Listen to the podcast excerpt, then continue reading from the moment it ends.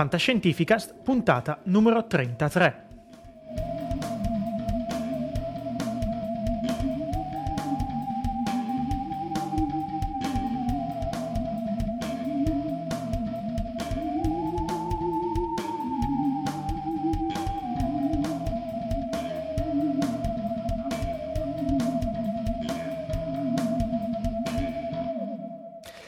Fantascientificast, puntata numero 33. Bentornati e benvenuti insomma da Paolo Bianchi, Omar Serafini e eh, per una puntata speciale, come spiegheremo, abbiamo deciso di essere in tre per fronteggiare il pericolo.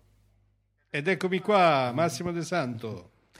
Il tema che tratteremo in questa puntata numero 33 di Fantascientificast è uno dei temi cardine della fantascienza che ha permeato il genere in, un po' in tutte le sfaccettature letteraria, cinematografica, televisiva, videoludica e eh, vuole essere forse il primo di eh, uno speciale monografico sul tema interessantissimo delle invasioni aliene.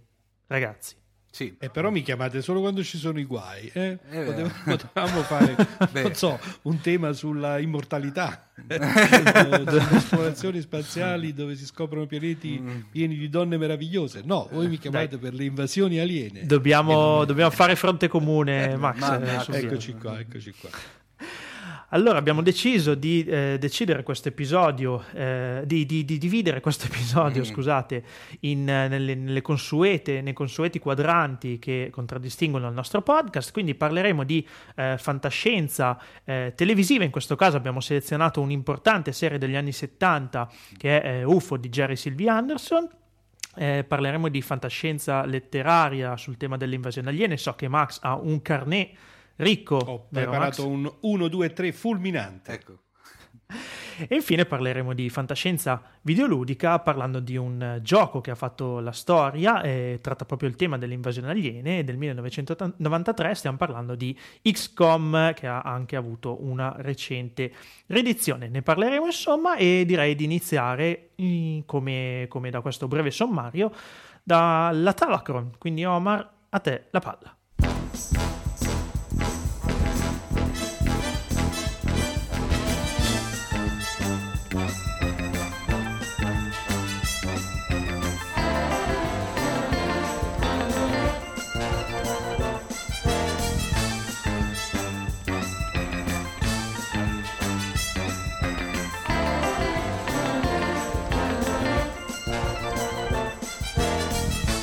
Allora, abbiamo detto nel sommario, parleremo di una serie veramente storica. Sì. UFO, Omar, Ma, a te la palla. Mia. Allora, uh, Paolo, come nella, nelle missive che ci siamo spediti in questi giorni, dicevo che per me UFO è una, è una serie a cui sono legatissimo, forse perché da un certo lato la prima serie di fantascienza che ricordo da quando ho cominciato a capire la fantascienza, per cui ha, ha anche un valore molto affettivo e tra l'altro parliamo anche se siete d'accordo con me, di una signora serie di fantascienza perché era oh. veramente una serie che univa eh, una, trama, una, una, trama, una buona dose di suspense e poi soprattutto degli effetti speciali che, tenuto, che reggono benissimo ancora adesso il, il, il, tempo.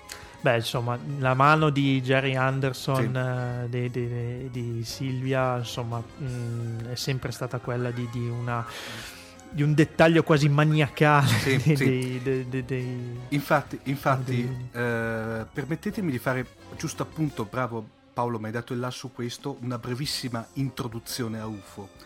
Parliamo che nel 70 c'era Jerry Anderson che poteva già vantare già allora una fama a livello internazionale produttore, come produttore televisivo e eh, fino ad allora aveva prodotto quelle serie che eh, si, mh, mm, usufruivano quella eh, quella particolare tecnica delle marionette. Eh, che lui praticamente sì. le Puppetons o Super Mario Nation. Super Mario Nation.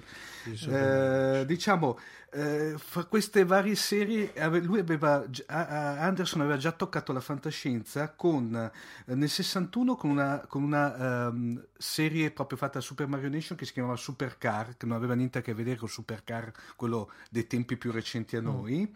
Non so eh, se è arrivata in Italia, quel. Mai arrivati in Italia. Eh, Poi nel 62 con Fireball XL5, XL5, anche lei mai arrivata in Italia.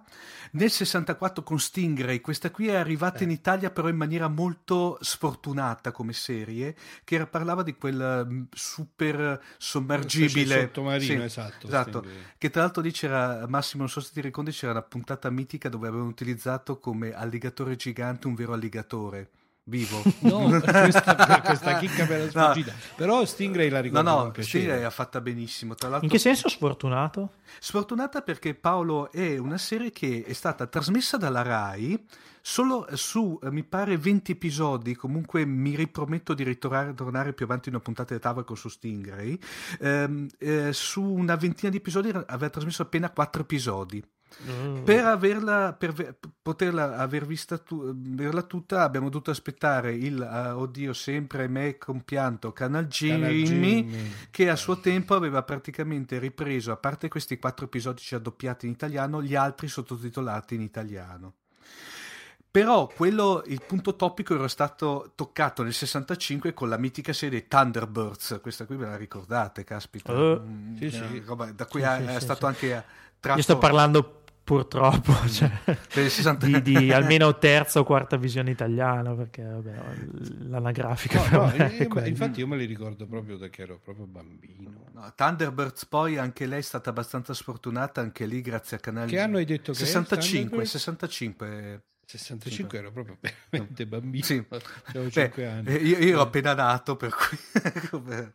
ecco. Forse li abbiamo visti in qualche sì, edizione successiva. Io mi ricordo Thunderbirds, l'avevo vedevo sempre su Canal Jimmy, l'ho sempre sentita nominare. Mm-hmm. Mi ricordo di Thunderbirds Massimo, ti ricordi di Viewmaster, che era quella quel proiettore tridimensionale fatto a binocolo che aveva i dischi che te mettevi. Sì, come, ecco, come. mi ricordo. Ragazzi, stiamo facendo archeologia scientifica. Mi ricordo. Vai, Omar, convergi su UFO. Ecco, convergi. se no non finiamo più. Comunque, eh, diciamo che. Eh, questo era il background, diciamo. Il background. serve, eh, serve per capire ecco. di che stiamo parlando. Eh, il primo passo vero e proprio di invece passato alla cosiddetta live action, cioè alla, alla, alla, alla, produzione con attori veri, l'aveva fatto con un inusuale trailer fantascientifico che si titolava Doppelganger, eh, passato in Italia con doppia immagine nello spazio.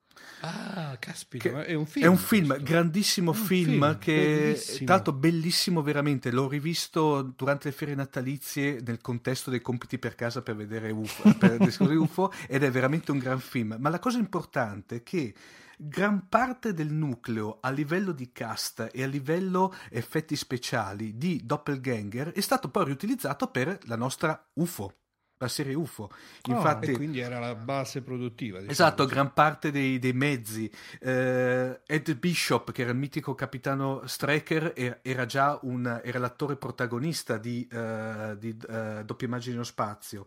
Uh, George Sewell, che era il colonnello Freeman, anche lui era, faceva parte del cast.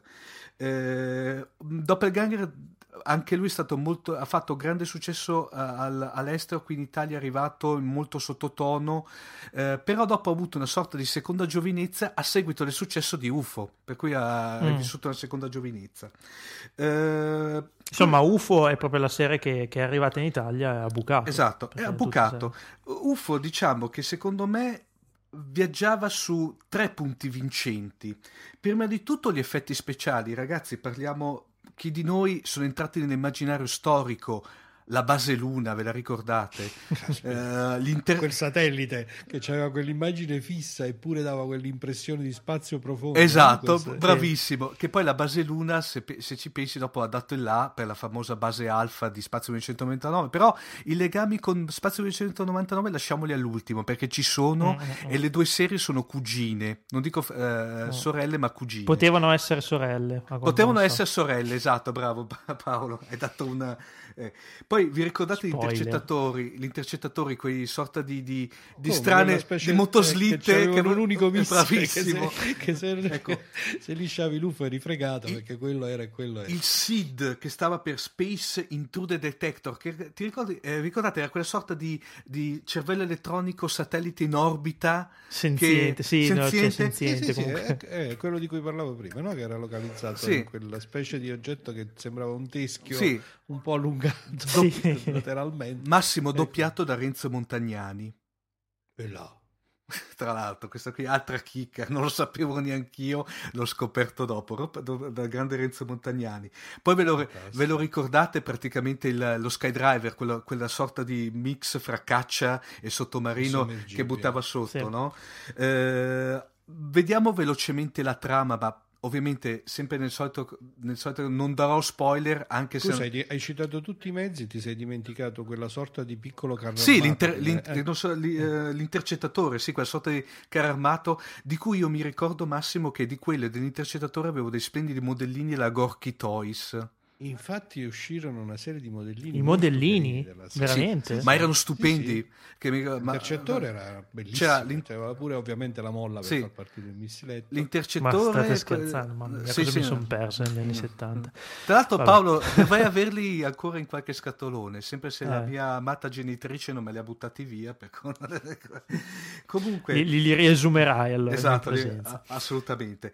Eh, e, ecco, mh, vediamo un attimino velocemente velocemente la trama senza dare troppi spoiler e senza cadere nel, troppo mm. nel dettaglio.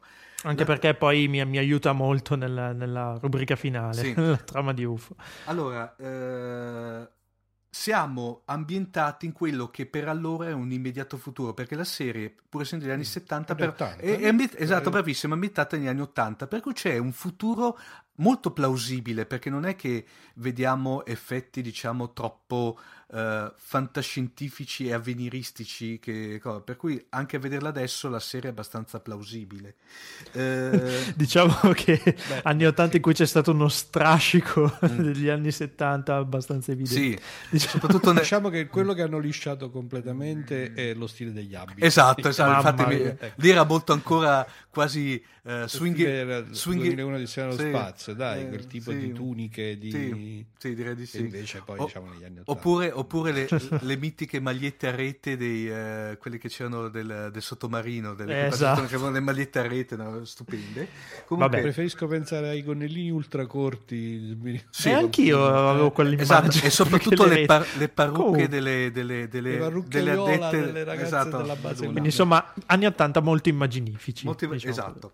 Eh, la Terra è, sta subendo eh, una sorta, neanche attacchi, ma un'invasione silenziosa da parte di questa razza misteriosa. E questa fa parte di uno dei fattori, dei tre fattori di successo che vi dicevo prima questi alieni molto misteriosi che, che, non si riesce a capire che cosa vogliono, eh, chi sono, da dove vengono, eh, lasciati molto, molto sul vago, ma eh, pur mantenendo una presenza estremamente inquietante e opprimente. Viene creata per fronteggiare questa, questa inv- silente invasione una eh, transnazionale segreta ma, e mantenuta segreta per evitare che si diffondesse il panico nella, nella della popolazione, che viene chiamata Shadow. Shadow che era l'acronimo per Supreme Headquarters Alien Defense Organization, cioè quartier generale supremo dell'organizzazione di difesa dagli alieni, che era praticamente eh, iper Uh, ipertecnologica. Il bello di questo è che come copertura venivano utilizzati una sedicente uh, società di uh, produzione cinematografiche a cui il comandante Strecker era il proprietario. E non so se ve la ricordate che aveva gli uffici che quando eh, c'era il pericolo eh, erano una sorta di mega ascensore e spariva verso il basso. Sì, l'ufficio ecco. stesso. Fra parentesi, una, una curiosità, quelli, eh, quei, eh, questi uffici erano l'areali eh, studi della Metro Golden Mayer che erano vicino a, a Londra, a Borenwood, e fra parentesi hanno mantenuto tuttora adesso ancora le indicazioni dove facevano il cast, cioè per cui, eh, come dire, dove dovevano andare le truppe, eccetera. Ci sono ancora tuttora adesso le indicazioni, tanto per dirvi come la, la, la, la serie è rimasta impressa nella storia. Possiamo farci un pellegrinaggio? Ma direi di sì, t- um, quello è ovvio. È ovvio. parlatemi ecco. di pellegrinaggio, per favore. Sì. Vabbè, ve la racconto in privato. Ecco. Comunque, eh, l- il cast, eh, diciamo che la, la, serie si snoda molto più avanti, per cui eh, si fronteggeranno, si scoprirà che questi alieni da una parte stanno tentando di fare un'invasione abbastanza silente della Terra e avevano la necessità si intuisce per via che avevano problemi di, eh, non si riesce a capire se malattia o degenerazione genetica degli organi degli, degli esseri umani per continuare a sopravvivere. Eh, diciamo che le cause vere di questa invasione sono molto lasciate alla libera interpretazione e fantasia del... del, del, del, del Però ricordo sì. questo tema che dicevi tu, no? sì. in qualche puntata si fa capire che sì, ma, gli amani vengono rapiti ma, per poter... Ma, eh, no? Esatto, ma come per esempio Massimo sul fatto che non si riusciva a capire da dove arrivavano queste linee. C'era una mitica puntata dove riescono a, eh, con una serie di, di, di, di eh, operazioni, a far seguire da una sonda terrestre uno di questi UFO che ritornava a casa e alla fine scoprono che eh, la, la, la, sonda ha fatto un'unica fotografia e vedono la Terra, un pianeta identico alla Terra. Mm. Per cui anche lì c'è molto mistero sotto. Eh, parliamo un attimino velocemente del cast. Uh, come comandante striker eh, troviamo il mitico Ed Bishop che era, aveva già lavorato, come abbiamo detto prima, con, con, Jerry Anderson sia in Doppelganger sia come doppiatore in un paio di serie fatte con la tecnica Super Mario Nation da Jerry Anderson.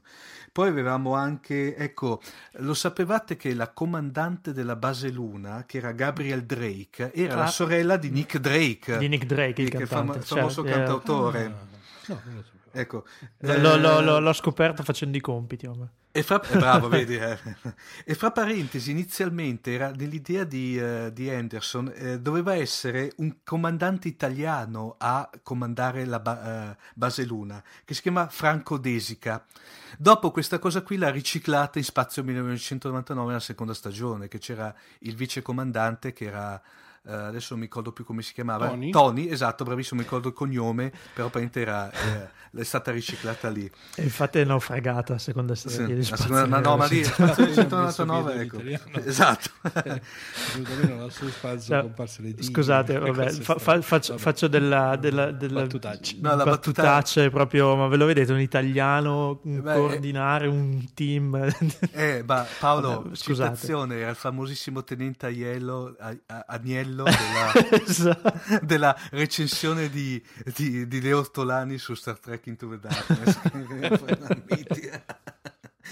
Eh, vediamo un attimino invece la storia. La, allora, la trasmissione, eh, allora, la messa in onda di UFO è stata sempre difficile e travagliata fin dagli esordi. Infatti, eh, in Inghilterra, che è la patria d'origine, la serie fu trasmessa per la prima volta solamente dalle, da alcune emittenti locali, e, però non riusciva a trovare un'adeguata sistemazione palinsesti. Infatti, veniva sempre trasmessa, vuoi per i temi, vuoi per le situazioni, in quella che poteva essere. All'ora di notte. Esatto, in, uh, nella seconda seconda tra il second time, diciamo, per cui era, diventava una sorta di, di, di, di trasmissione culto, no? Uh, per, pochi, per, pochi, intimi. Per pochi gufi, uh, sì. Esatto, uh, ma questo soprattutto per quanto riguarda la storia, la storia parlava di droga, se vuoi anche eh, discriminazione sessuale, cioè portava avanti già temi abbastanza sì. pesanti per una serie del genere.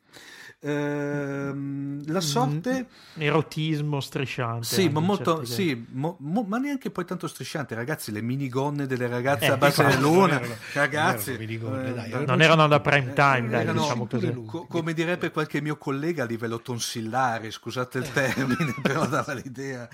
Ecco però la, la sorte, diciamo, um, sorte migliore l'ha subita invece negli Stati Uniti, dove uh, approdò uh, nel, su, poco dopo, nel 72-73, dove fu um, acquistata da questo mega, uh, mega syndication di 136 emittenti locali e ha, sub, diciamo, ha avuto una sorta di boom negli Stati Uniti, tanto che, e vedremo dopo questo, la famosa ipotetica serie UFO 2 dove, eh, doveva venire, ehm, sarebbe stata completamente finanziata dagli americani. Questo ma cavolo, ma il 73 era pieno Star Trek, penso, ma, terza stagione. Ma, sì, sì, sì, sì, sì, sì. Wow. in Italia invece la trasmissione di UFO è stata quantomeno confusa. La prima comparsa della serie l'abbiamo avuta nella mitica televisione della Svizzera italiana che l'aveva reintitolata Minaccia dallo spazio. E Quindi ha... solo al nord la vedevano all'inizio. Sì, eh, diciamo di sì. Io me la ricordo. TSI si vede sì. un po' al nord ancora. Sì. No, mi pare che non si vede più perché adesso ah, no, perché adesso col digitale. terrestre ed è, è semicriptata. Per cui. E, e, eh, la televisione svizzera italiana trasmesso solamente 13 episodi, mm. eh, anche lei ovviamente in seconda serata. Eh, mentre invece... Mh, mm, poi però è venuta, no? Eh, sulla, Rai, sulla, Rai. sulla Rai è arrivata anche lei, però è, è, stata trasmessa in due blocchi da otto episodi. Tra l'altro ha ripreso alcuni episodi che gli svizzeri non avevano trasmesso, però anche lì Massimo, cosa è stato? Ovviamente allora la dirigenza Rai aveva intuito che quella lì pensava che era una serie per ragazzini, gli UFO, gli ast- per cui l'aveva sbattuta dentro nel famoso contenitore la TV dei ragazzi, non so se Ma ve lo sì, ricordate. Ecco. Che, anni è, che anno era? Eh, 71. 71, perché io ricordo, io l'ho vista, diciamo, in contemporanea, vai, come sì. si può dire, e mi trovo, ecco. avevo 11 anni. Il problema è che per essere trasmessa in, questo, in questa fascia oraria ha dovuto subire dei tagli, terif- tagli abbastanza pesanti, no? direi, e mh, mm, tra l'altro, le edizioni della Svizzera Rai, quelle della Svizzera italiana, hanno due doppiaggi completamente diversi, due diverse titolazioni. Eh, e poi, tra l'altro, come ripeto, la serie al loro interno aveva diversi buchi per intenderci, perché per, da una parte e dall'altra, su un totale di 26 eh, episodi ne hanno trasmessi uno uh, 13 e uno uh, 17 mi pare 17-18 episodi che disastro che disastro eh, infatti onestamente a volte è proprio un miracolo no? uh-huh. cioè, di come nonostante questi scempi sì, eh, infatti. si riescono a restare nell'immaginario collettivo. Ecco. Tieni conto che poi in Italia invece ci siamo eh, salvati con una serie di filmati eh, autoctoni, cioè nel senso che erano stati prodotti eh, diciamo con non so se avevano chiesto il benestare ad Anderson, però avevano fatto una serie di film tratti dalla fusione di diversi episodi ah, sì, sì, ed erano stati mm. trasmessi al cinema. Eh, e avevano avuto un successo anche lì della Madonna. E tra l'altro eh, c'erano dentro anche stranamente episodi che non erano mai stati trasmessi né sulla Svizzera né eh, sulla Rai. Diciamo eh, che hanno recuperato hanno fatto in modo esatto. però i film io non li ho mai visti eh, devo essere sincero. Quindi non so bene se l'operazione era riuscita. Guarda su quello Paolo io mi ricordo solamente che avevo visto un film ero piccolissimo al cinema con mio padre. ah, okay, ma no, okay. andiamo veramente... I film eh, li passavano comunque anche sulle televisioni private sì, in tanto in tanto. Sì. Eh, diciamo che solamente nel 2000, a 30 anni dalla sua nascita, UFO uh, come dire, è stato finalmente giustamente riproposto in tutti i 26 episodi eh, all'interno di una trasmissione di Tele Monte Carlo 2 che era l'attuale MTV, mm, mm, mm, che si chiama Dottor Futuro. Qui praticamente avevano, avevano fatto un lavoro veramente incommiabile che avevano preso tutti gli episodi, li avevano addirittura ehm, ehm ridoppiati con un doppiaggio abbastanza eh, più coerente. Addirittura avevano fatto un'opera di aver preso il famoso epi- uno dei, dei, episodi mancanti, avevano tirato fuori la colonna, il doppiaggio da uno dei film il cui l'episodio faceva parte e l'hanno rimontato dentro. Fantastico. No, è veramente una Infatti questa è la versione... La versione televisiva che forse mi ricordo meglio perché in quegli anni Tele Monte Carlo 2 tra l'altro mh, ci dava dentro a livello di fantascienza. Assolutamente quello, sì. No, eh, ma, oltre ma, Outer Limits. la stanno dando su Sky, eh? Uh, sì? Sì, ah, sì. No, no, questo, io l'ultima volta che l'ho vista, Massimo, era stato su, uh, su Jimmy, l'ultima volta che l'ho vista. No, no, cioè, non so se hanno rimesso tutta mm. la serie, mm-hmm. no. però appunto vi raccontavo della eh, della visione delle, dei, dei, primi due, delle primi due o tre mhm. episodi mm-hmm. con i miei figli, l'abbiamo vista su Sky, ma forse un mese fa. Eh, ma è anche vero che Paolo rispondendo a te prima, Telemonte Carlo 2, Telemonte Carlo 2 a suo tempo aveva un agreement con Jimmy, infatti a suo ah, tempo ecco. avevano, avevano, importato anche insieme, avevano unito le risorse economiche, avevano preso Enterprise ed avevano... E eh, infatti mi ricordo. Ecco, ecco. Diciamo, Ci davano parecchio comunque, Outer Limits anche, che è una sì, serie che poi tratteremo. Outer, sì, che che Outer Limits io farò un parallelo con i confini della realtà perché eh, secondo sì, me viaggi- sì, viaggiavano su canali paralleli.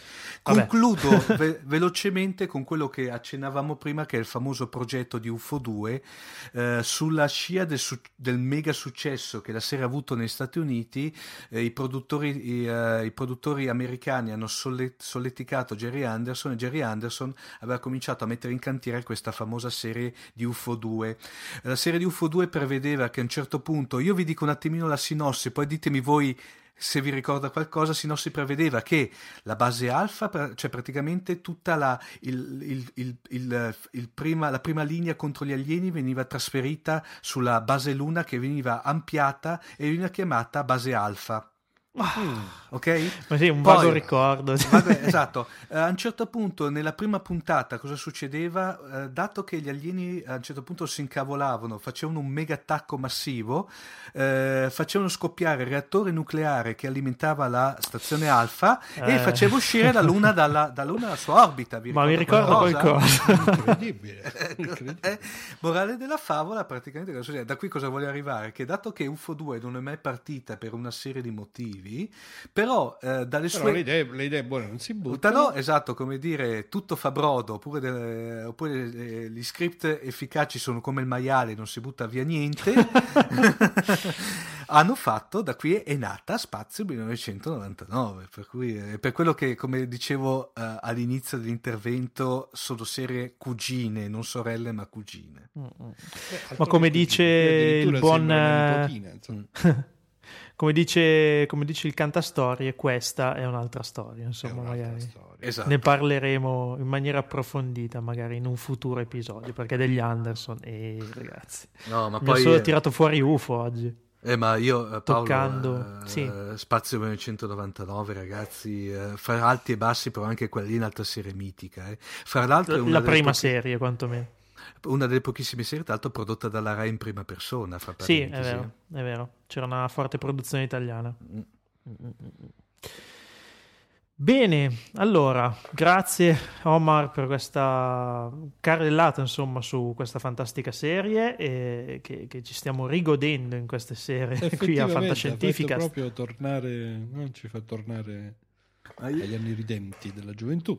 Eh sì, sì, è una serie, nel, dicevamo nel prima... Caso, nel, voi siete giovani e quindi... Dicevamo prima nel fuori onda, è una serie che eh, forse oggi sente un pochino i tempi, nel senso eh che sì. è cambiato lo stile, è cambiato, sono cambiate un po' di cose nel, nell'ambito dei, dei, telefilm di fantascienza, insomma, di, di, azione in generale. Però è sempre godibilissima. Va guardata con affetto. Sì.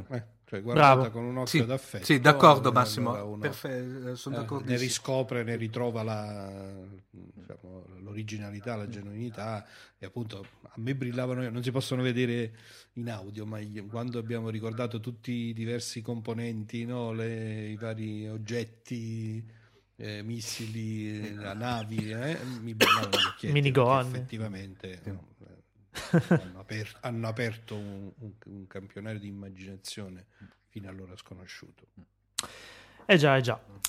Dunque, chiudiamo quindi questa Tavacron e passiamo alla seconda parte di Fantascientificast.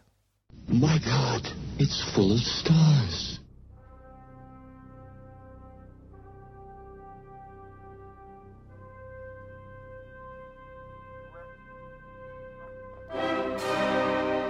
E dunque, come preannunciato durante il sommario, Max, il cabaret oggi è particolarmente ricco. Oh, guarda, io naturalmente col tema invasioni aliene a un certo punto sono andato quasi proprio in sovra, sovra come, come dice, in overclocking si dice nel nostro c'è quel processore a mille. Quindi alla fine ho detto vabbè considerando che come hai detto anche tu probabilmente questo è solo il primo di una serie di team up sul tema mi sono contenuto e ho scelto eh, diciamo tre opere, dai, eh, perché poi gli, gli, autori che ci sono dietro eh, sono a loro volta assolutamente meritevoli di puntate dedicate alla loro complessiva opera, in parte tra mm-hmm. l'altro uno di questi lo abbiamo già trattato, parlo di Robert Heinlein, con cui abbiamo fatto l'ultima mm-hmm. su mm, Fanteria dello Spazio, se vi ricordate. Fanteria dello Spazio, sì, eh, sì, sì, sì, Quindi ci concentreremo più sulle opere no, piuttosto che sulla storia eh, dei loro scrittori.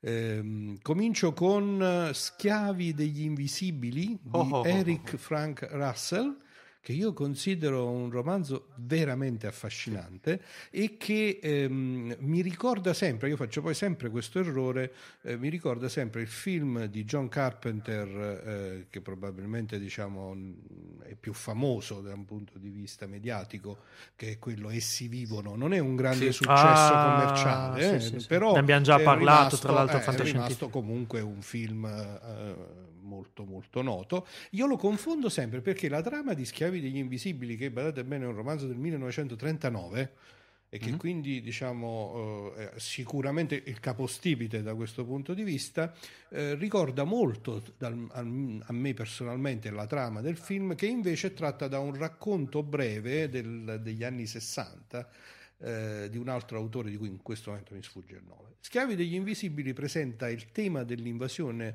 aliena nella maniera più sottile possibile, no? cioè l'invasione eh, migliore è quella in cui l'invaso non sa di essere invaso. No? E quella è diciamo, um, la situazione nella quale appunto si è schiavi di una presenza invisibile eh, e non ci si rende conto di essere schiavi. E questo tema affascinante che viene sviluppato da, appunto, da Russell nel romanzo, eh, in cui mh, con crescente, come si può immaginare, sorpresa ed orrore, il protagonista scopre questo mondo parallelo, scopre che l'umanità è in realtà schiava di una razza aliena, la quale si nutre di emozioni e che quindi è mm. all'origine è la causa prima del fatto che gli esseri umani sono come inclini alla violenza, sono inclini all'odio, sono inclini insomma a tutta quella serie di emozioni violente che per eh, i protagonisti alieni del romanzo, che si chiamano Vitoni, eh, sono l'equivalente di una bella bistecca, di un meraviglioso hamburger alla griglia o dite voi quali manicaretti vi vengono in mente. Il racconto, il, il romanzo è, è, molto, nello stile di, di, Russell, è un romanzo molto dinamico, raccontato in uno stile asciutto, eh, che però nello stesso tempo diciamo, non disdegna l'avventura, ed è una lettura, nonostante gli anni passati, appunto 1939 ad oggi, assolutamente godibile, meravigliosa eh, e sarà simpatico ed interessante per i nostri ascoltatori che volessero leggere il romanzo, poi appunto provare a fare il parallelo col film eh, di Carpenter. Non so se voi l'avete letto. Sì, Schiavi Invisibili sì. No, Paolo è giovane, però sto vedendo, sto vedendo che è stato riedito parecchie volte, tra l'altro vedo una riedizione della Coniglio Editore, abbastanza recente. Abbastanza recente. Io naturalmente mm, faccio riferimento 2010, a, quella di, a quella, de, della Nord, de, che mi pare che però si trova ancora in giro. Eh? Oh, giusto una chicca, sì, sì. Mh, Russell è famoso per aver vinto il premio Hugo con un racconto breve eh, famosissimo nella fantascienza che in italiano è tradotto magistralmente con Sarchiapone, eh, che in originale è Alla Magusa, eh, ma è anche questa una chicca da segnalare, assolutamente simpaticissimo, un racconto fulminante che raccomando a tutti i nostri ascoltatori di andarsi a cercare e a leggere. Seconda eh, opera che segnalo, autore famosissimo che abbiamo appunto già trattato eh, tematicamente con Fanteria dello Spazio, Robert Heinlein che merita forse 10 puntate monografiche, mm. uno eh, sì. dei grandissimi, dei, dei grand master della fantascienza, uno dei pochi che è riuscito a disegnare una mh, mm, storia dell'umanità futura che si estende sull'arco di letteralmente migliaia e migliaia di anni e che mh, eh, diciamo veramente merita di essere esplorata fino in fondo. Bene, questo grandissimo ha scritto un, uh, un romanzo che si intitola uh, Puppet Master, i burattinai, mm. diciamo, mm-hmm. lo tradurremmo un po' più correttamente, che in, è stato tradotto in Terrore dalla sesta luna. Eh, con un po' diciamo, di fantasia da parte del traduttore.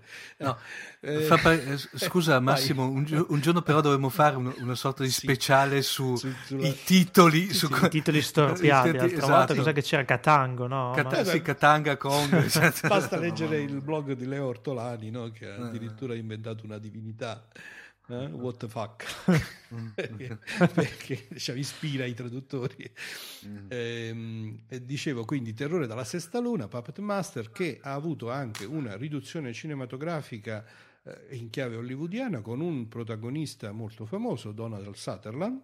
Eh, Terrore dalla sesta luna è in realtà eh, diciamo un romanzo impostato um, con un taglio quasi poliziesco no? anche qui eh, c'è una scoperta di questa invasione in corso eh, che eh, ha diciamo, delle caratteristiche eh, molto diverse da quella descritta da Enric Frank Russell dove eh, diciamo, i vitoni erano delle entità quasi sovrannaturali, immateriali in qualche misura e condizionavano gli esseri umani in una maniera che avremmo potuto dire quasi sostanzialmente telepatica. Viceversa, qui eh, gli invasori alieni di Heinlein sono quanto di più materiale e ripugnante possa venire in mente, eh, sono una sorta di come potremmo descriverli, molluschi, vai, dei molluschi uh-huh. hanno un aspetto simile, si impiantano letteralmente sulla spina dorsale eh, delle vittime e ne assumono il controllo sostanzialmente da un punto di vista proprio fisico. Eh, il, racconto, il, romanzo è, è raccontato eh, come un poliziesco, letteralmente nel senso che i protagonisti fanno parte di una specie di squadra speciale, eh, il protagonista in particolare è una sorta di agente segreto. Credo di aver già citato la scena iniziale del romanzo che è simpaticissima perché mh, diciamo in qualche maniera prevede la capillare diffusione dei telefoni mobili, eh, nel senso che il nostro protagonista ha un telefono impiantato direttamente nell'orecchio sinistro o destro, non mi ricordo. Molto bene. Quindi gli squilla direttamente nel cervello e lui fa una serie che di incubo. commenti su questa cosa.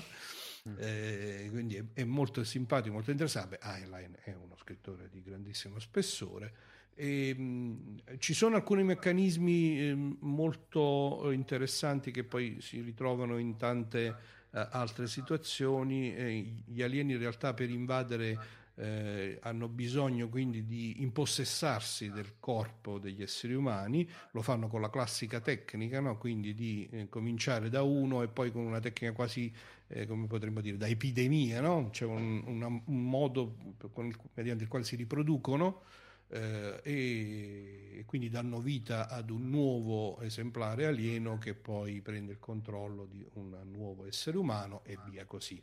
E quindi il racconto eh, è interessante anche per la descrizione molto dettagliata del, del, modo in cui questo avviene, anche perché il protagonista naturalmente viene fatto schiavo e poi mm. si libera, insomma in realtà viene fatto schiavo ben due volte perché una seconda volta deve farlo in maniera strumentale per eh, portare a compimento poi il piano che alla fine consentirà di sconfiggere gli alieni. E bisogna dire che Heinlein, come al solito, è davvero un gran maestro nel riprodurre, ricostruire l'orrore di questa dominazione completa della propria persona fisica, eh, pur lasciando intatta diciamo, la coscienza. E quindi questo è un altro grande esempio di invasione aliena. Anche qui mi corre la domanda, l'avete letto? Uh, no. no, ho visto il film. No, anch'io. Eh, vi Però... devo segnalare che il film è, non è all'altezza del libro. Il libro è molto interessante, molto bello. No, ma ricordo che era abbastanza. Il film, per chi ha già letto il libro, è simpatico da vedere. Per chi non avesse letto il libro, mi ricordo che insomma non era proprio eh, mm-hmm. assolutamente esaltante. Bene, concludo con eh, quello che per me è, è, veramente il gioiello della serata, che è eh, una raccolta di quattro racconti di Lester Del Rey. Lester Del Rey è un altro scrittore del periodo d'oro della fantascienza, è stato anche molto attivo dal punto di vista di eh, diciamo, curatore di serie di riviste, di serie di libri. In America è molto famosa la Del Rey Books, diciamo, mm. la sua scelta di casa editrice o equivalente. Ha scritto tante opere, tanti romanzi, ma quella a cui faccio riferimento uh, si intitola in originale um, Golem and Gods, credo. Sì, Gods and Golems, tradotta Invasori e Invasati. Anche qui uh, la fantascienza. Uh, era una serie, era una raccolta editata da, da Urania. È un'Urania e l'Urania numero ce l'ho qui davanti a me e lo sto sfogliando veramente mm-hmm. con affetto, ma ci vuole. Tu pensa, Max, è uno dei primi del 15 settembre 1974.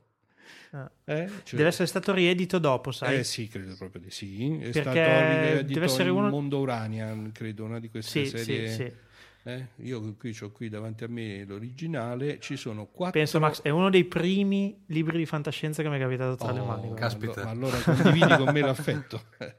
Eh, eh beh, sì. Ci sono dentro quattro racconti che, eh, come dire, esplorano questo concetto dell'invasione aliena eh, da praticamente appunto quattro punti di vista differenti, tutti simpaticissimi, tutti interessantissimi, tutti profondi, tutti sconvolgenti. In particolare, devo dire, io rimasi eh, nel 1974, avevo 14 anni, rimasi scioccato dall'ultimo racconto che si intitola Non avrai altro popolo.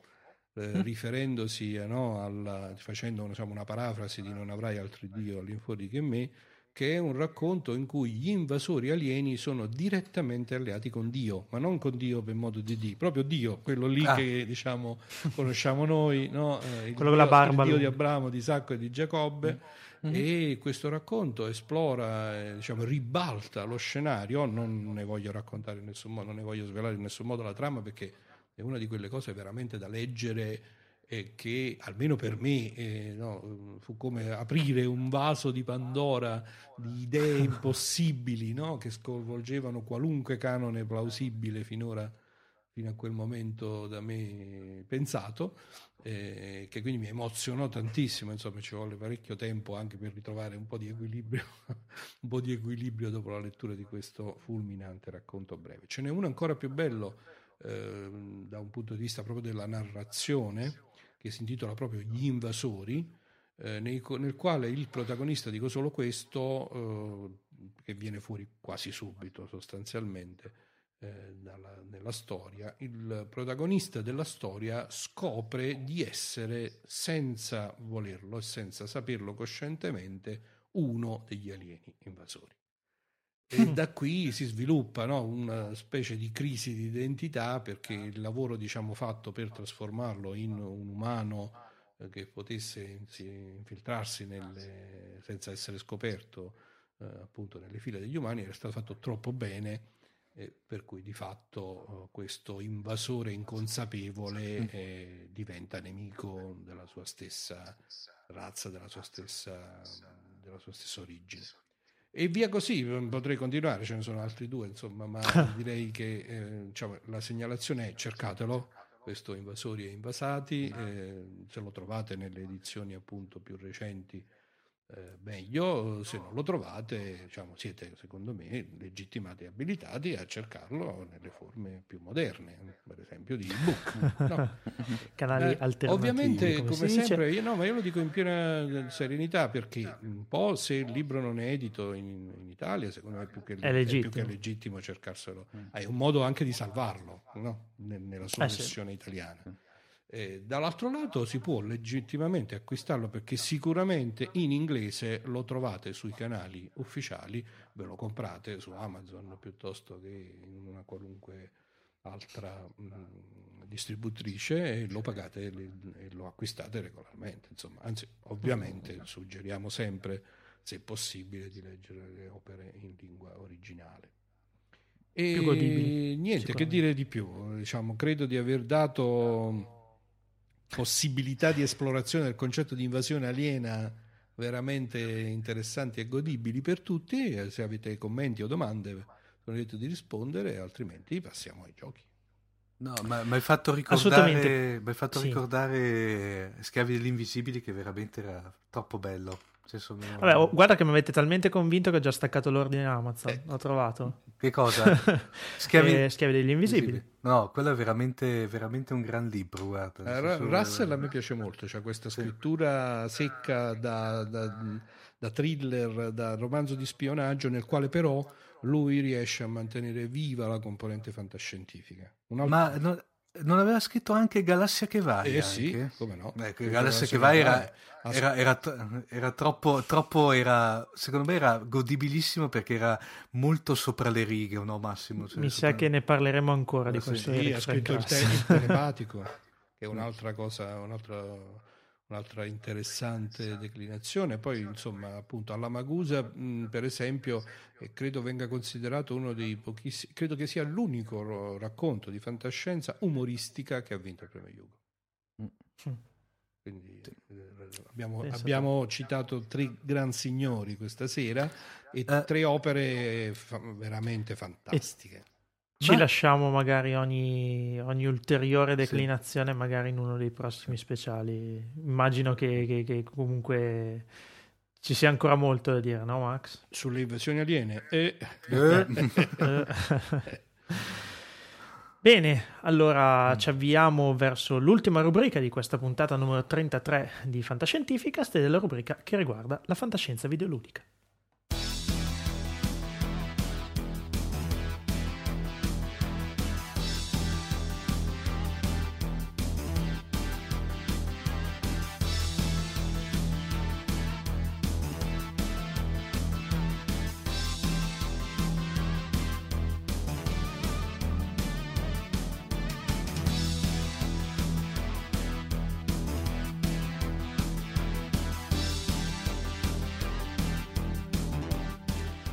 Terza parte di questo episodio numero 33 di Fantascientificast è il quadrante che mi riguarda. Mm. Ragazzi, se dico XCOM... Paolo, tocca a te.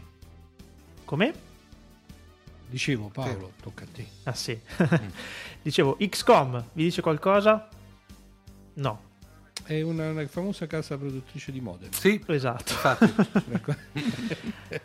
Allora, no, sto parlando di un videogioco edito dalla mitica Microprose oh. di Sid Meier's ah. del 1993, un videogioco strategico che riprende in parte un pochino la trama di UFO del 1970. È arrivato eh, in Europa come UFO Enemy Unknown, mm. nemici sconosciuti, e si trattava Perfetto. di uno strategico a turni quindi diciamo eh, uno di quei videogiochi in cui la strategia è, è divisa in turni del giocatore, turni dell'intelligenza artificiale nella quale eh, la, la, premessa è veramente molto semplice, un gruppo di alieni misteriosi ed ostili hanno cominciato silenziosamente ad invadere la Terra e eh, giustamente eh, i governi mondiali mettono in piedi quella che è la XCOM, ovvero l'unità di combattimento extraterrestre. Vi ricorda un po' qualcosa? Sì, eh, qualcosa che comincia mm. con la S e finisce con la O.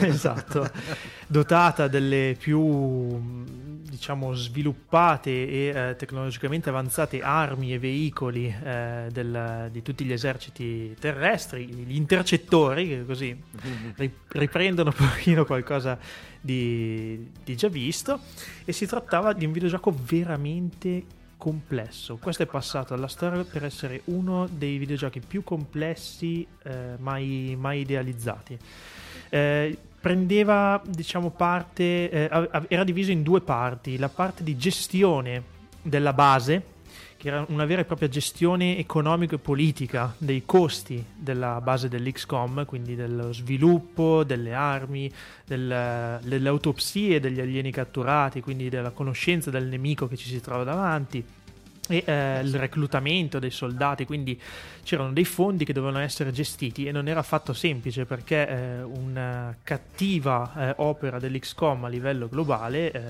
ovviamente eh, vedeva la ritorsione degli stati membri e la fuoriuscita dal progetto, quindi fondi in meno. E non era facile eh, in questa prima fase stare dietro a tutti eh, gli episodi che succedevano a livello globale, quindi intervenire in ogni dove eh, succedeva un, eh, un, rapimento alieno piuttosto che una vera e propria azione terroristica degli alieni in alcune città del mondo. Quindi la seconda parte del gioco prevedeva appunto l'intervento nei luoghi della crisi con eh, una squadra di eh, soldati che agiva appunto secondo il meccanismo dello strategico a turni in un ambiente che era generato in maniera del tutto casuale e eh, vedeva eh, la visuale in proiezione isometrica quindi il falso 3D mm. diciamo così sì.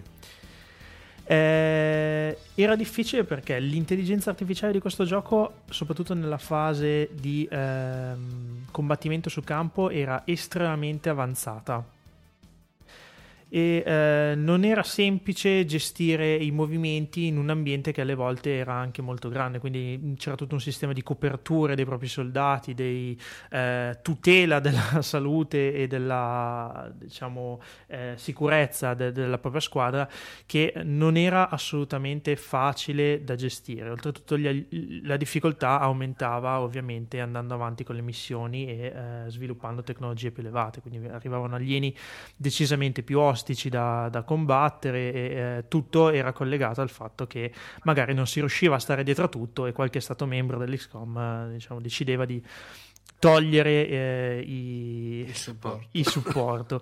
e... Stai descrivendo un mondo estremamente affascinante, mm. ma eh, era anche, come dire, abbastanza immersivo inter- quando lo giochi. Era ba- molto immersivo, era molto immersivo, molto eh, nel senso che eh, questo XCOM è stato valutato da IGN, eh, non so se conoscete Imagine Games Network, è un sito web che si occupa di videogiochi attivo dal 96 e forse uno dei più importanti a livello globale, l'aveva definito come uno dei migliori videogiochi di tutti i tempi nel 2007.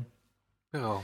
Mm. Eh, miglior gioco per PC eh, era molto immersiva la storia, Max. Forse perché per chi era appassionato di fantascienza aveva visto anche UFO, eh, la cosa era particolarmente interessante. Mm. Insomma, in particolarmente uno si immedesimava un po' in Straker per dire, no? Nella gestione della base, sì, tutta sì, una serie di cose. Certo. Eh, e poi sicuramente era sfidante, era sfidante come ho detto. Ha avuto tutta una serie di... Ehm, il titolo originale era del, del 93, no? però diciamo 93. dal 95 in poi sono usciti eh, vari rifacimenti. XCOM Terror from the Deep che vedeva una seconda fase dell'invasione aliena direttamente dalla, dal, da sott'acqua, insomma. Mm ah, dal, dal, dal, profondo del mare, XCOM Apocalypse, che invece era un gioco un pochino più evoluto, parliamo del 1997, dove la grafica cominciava a essere anche un pochino più dettagliata, eh, non fu un grande successo perché eh, aggiungeva complicazioni inutili, diciamo, al meccanismo mm. del gioco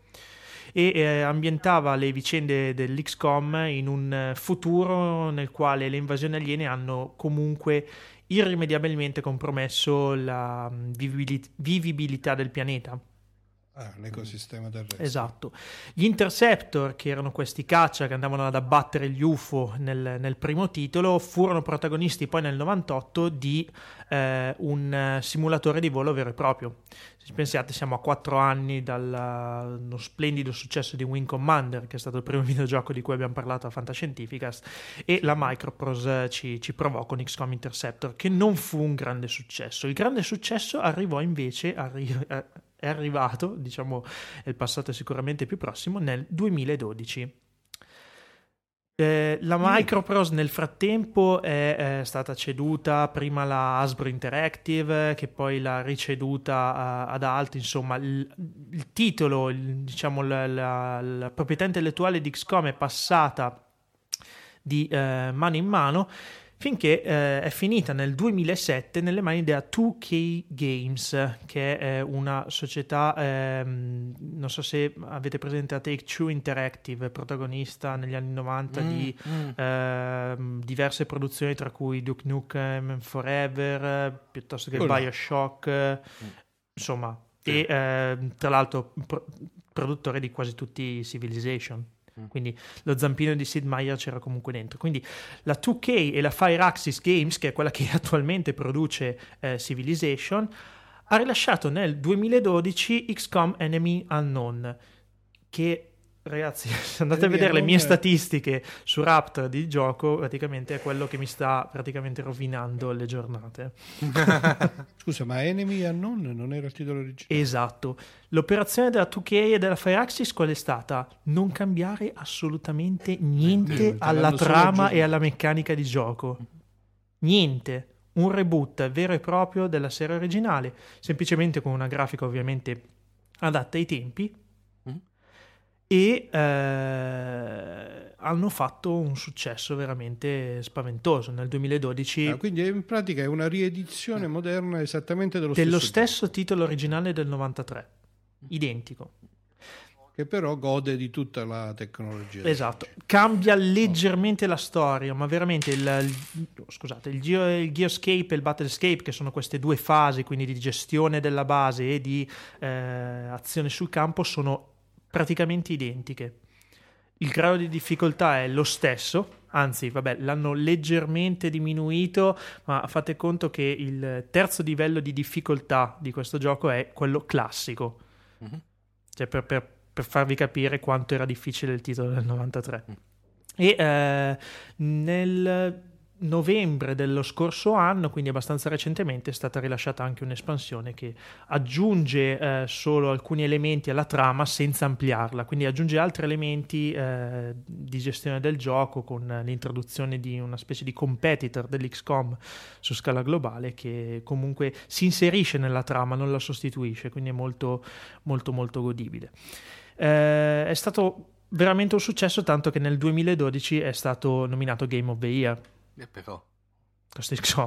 Quindi l'operazione è perfettamente eh, riuscita. Nel 2014 eh, pare sia previsto il lancio di un nuovo capitolo. Non lo so, eh, nella saga originale Terror from the Deep aveva avuto molto meno successo dell'XCOM originale. Non so cosa si inventeranno quelli della 2K. Eh, sicuramente c'è da dire questo. Eh, nel 2013 hanno provato secondo me a ehm, andare in un terreno non loro. Qua Max mi capirà. Hanno preso la storia di XCOM, semplicemente quindi questa società segreta che mm, diciamo combatte l'invasione aliena, l'hanno spostata nel 1970, mm. quindi in pre- piena epoca eh, Kennedy per dire. Mm-hmm. E ci hanno tirato fuori uno sparatutto sullo stile identico di uh, Mass Effect 3. I, I, meccanismi sono estremamente identici a quelli di Mass Effect, quindi tre eh, protagonisti che agiscono in contemporanea, un comandante che dà gli ordini, azione sul campo eh, in maniera, insomma, nel, in pieno stile sparatutto, insomma. Eh, ti dirò, lo sto provando, non sono pienamente convinto. non sono contentissimo, nel senso che l'idea poteva essere, eh, secondo me, mm, originale, nel senso che pensare un, un'agenzia come l'XCOM negli anni 70 sicuramente è stato un bel esercizio un po' utopico, mi ha ricordato per certi versi, non so se eh, ci avete mai giocato la serie di Fallout sì, bene, abbiamo parlato sì, anche, se non okay. sbaglio. Questo passato futuro, tra virgolette, insomma, in cui gli stili sono rimasti fermi negli anni 70, però le armi sono sì. assolutamente futuristiche, no? Mm. In qualche modo la tra- l'ambientazione mi ha ricordato Fallout, però eh, diciamo che è stato uno scimmiottamento di, di Mass Effect che forse lasciava un po' il tempo che che trova.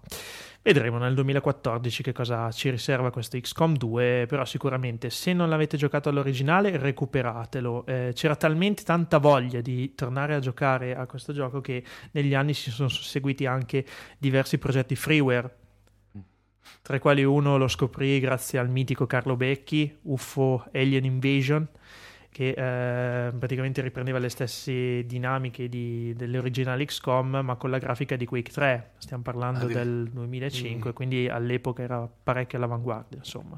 Eh certo. Eh, OpenXCOM, che eh, però non ho mai avuto modo di, di, di provare, e tutta una serie di comunque progetti commerciali o freeware che eh, insomma, mostravano che c'era ancora una comunità che voleva il ritorno di questo gioco. Hanno fatto secondo me un'operazione da manuale nel 2012, speriamo continui così. Dicevo, se non l'avete mai giocato quello originale, trovatelo, mi pare che sia una abandonware oggi, quindi e eh, penso sia recuperabile presso i siti di abandonware insomma girava su MS-DOS quindi magari è necessario un piccolo adattamento no, se tu dici che il reboot è riuscito in fondo giocarlo nella versione 2012 sì, dà le stesse soddisfazioni, devo essere sincero. Si trovava su Steam ehm, scontato eh, tre mesi fa circa Oggi non ho idea di quale sia il prezzo, però eh, quello che è sicuro è che eh, qualsiasi piattaforma è utilizzabile per giocare a questo gioco, quindi Mac, eh, Linux e Windows, è assolutamente versatile. Se trovate l'occasione, ogni tanto Steam sapete che fa questi saldi spaventosi al 75% di sconto, tenetelo d'occhio, insomma, e provatelo. Questo è il consiglio che PB vi dà oggi.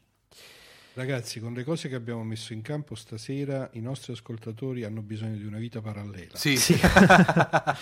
posso, ah, diciamo che non possono richiedere una puntata molto presto, perché dovranno meditare su questa. Esatto. Hanno, hanno, bisogno di, veramente di aprire un canale in un mondo parallelo in cui il tempo scorra più lentamente, altrimenti non possono mai mettersi in pari. Ok, ci avviamo dunque alla conclusione di questa puntata di Fantascientificast, la conclusione vera questa volta e direi Omar se ti va di dare i contatti del nostro podcast. Assolutamente sì, diamo il sito internet che è www.fantascientificast.it con l'annessa casella di posta elettronica che è info-fantascientificast.it abbiamo i canali social che sono eh, beh, la pagina Facebook che è Fantascientificast, l'account Twitter che è chiocciola fantascicast e eh, ahimè, cioè, ahimè per modo di dire, la pagina Google Plus che però non viene aggiornata come le altre, mia colpa, che è eh, sempre Fantascientificast giace morta. È lì, è lì tanto per dire ci siamo anche lì, eh, diffondiamo il verbo anche lì, però non, co- eh, non con molta convinzione.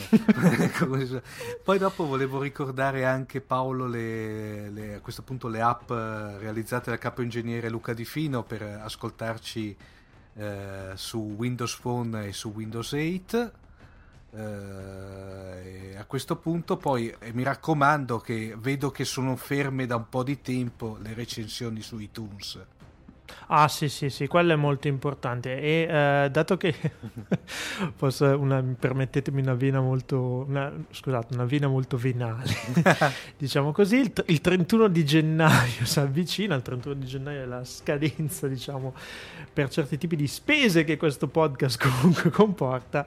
E eh, quindi se volete contribuire in maniera molto libera alle spese di fantascientifica, se vi piace quello che facciamo, eh, una libera donazione tramite il pulsante PayPal che trovate sul sito è sempre molto molto gradito. Eh no, ma poi scusa, a questo punto minacciamo i nostri uh, ascoltatori, o oh, se, no, se, altrimenti, se altrimenti ve la vedete vi mandiamo esatto, ve la vedete voi vi invadiamo casa.